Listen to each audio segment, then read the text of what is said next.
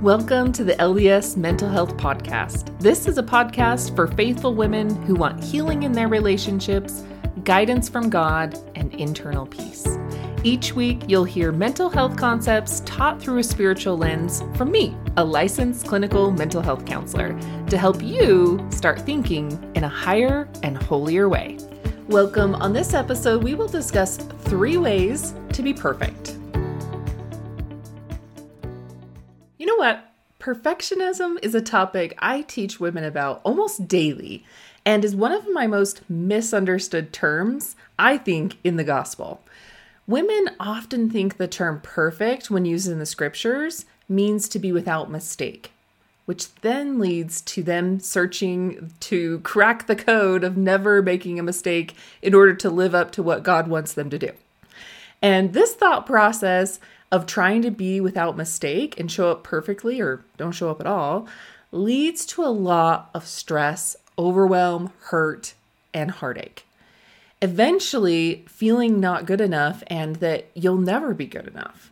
And this is actually the exact opposite of what God was intending when He said, Be ye therefore perfect. What I hope you gain out of today's episode is that the higher and holier way of looking at perfection will allow you to feel more peace and confidence and hope. And your thoughts what, about what perfection really is can determine how you feel and what actions you take in your life. So, I was inspired to record this episode because of a recent talk in General Conference called The Imperfect Harvest by Elder Vern P. Stanfill. And he's of the 70. And I want to read you a quote from his talk about perfection. He said, Remember that perfectionism is not the same as being perfected in Christ. Perfectionism requires an impossible self inflicted standard that compares us to others. This causes guilt and anxiety and can make us want to withdraw and isolate ourselves. Have you ever fallen into that comparison trap of putting others on this perfection pedestal and then feeling like you need to somehow get up there too? I know I'm not exempt from those thoughts for sure. So, in fact, these types of misconceptions about perfection are very common and not because they're taught that way, but because of the natural phenomenon inside of us, the natural man. The natural man is supposed to tell us the exact opposite thing of what God would want to tell us, and that's its job. The natural man's really good at taking gospel principles and then turning them around to make you feel guilt, shame, and confusion. So, I want to talk today about what the scriptures are actually talking about when you read about perfection. So, I'm going to share three ways you can actually be perfect according to the scriptures. The first way you can be perfect is to be resurrected. President Nelson dove into this in his 1995 talk, um, perfection pending is the name of the talk. So in that talk, he distinguished between eternal perfection and mortal perfection. So here's what he said about eternal perfection. In the scripture Matthew 5:48, "Be ye therefore perfect." The term perfect was translated from the Greek teleios, which means complete. Teleios is an adject, uh, adjective derived from the noun telios, which means end. The infinitive form of the verb is teleiono, which means to reach a distinct or distant end, to be fully developed, to consummate, or to finish. Please note that the word does not imply freedom from error. It implies achieving a distant objective. In fact, when the writers of the Greek New Testament wished to describe perfection of behavior, precision or excellence of human effort, they did not employ the term teleios. Instead, they chose different words. Just prior to his crucifixion, Jesus said that on the third day I shall be perfected. Think of that. The sinless, errorless Lord, already perfected by our mortal standards, proclaimed on his own state of perfection, yet to be in the future. His eternal perfection would follow his resurrection and receipt of all power in heaven and in earth. I love this distinction that President Nelson made about the Savior not even being perfect until he was resurrected. And doesn't that kind of take some pressure off, right? Now, I don't think God is telling us that the only thing we need to do to be perfect is to be resurrected, because that's promised to everyone. So, the second and third way of being perfect involves some work on your part, but not in the way you might think. These next two ways of being perfect fall under the category of perfecting the saints. Now, when I tried to look up the exact meaning of perfecting the saints, I couldn't find a definitive answer, but I did find some interesting ideas from conference talks. And this quote from President Nelson outlines the second way to be perfect, which is to make covenants for ourselves and our ancestors through ordinances.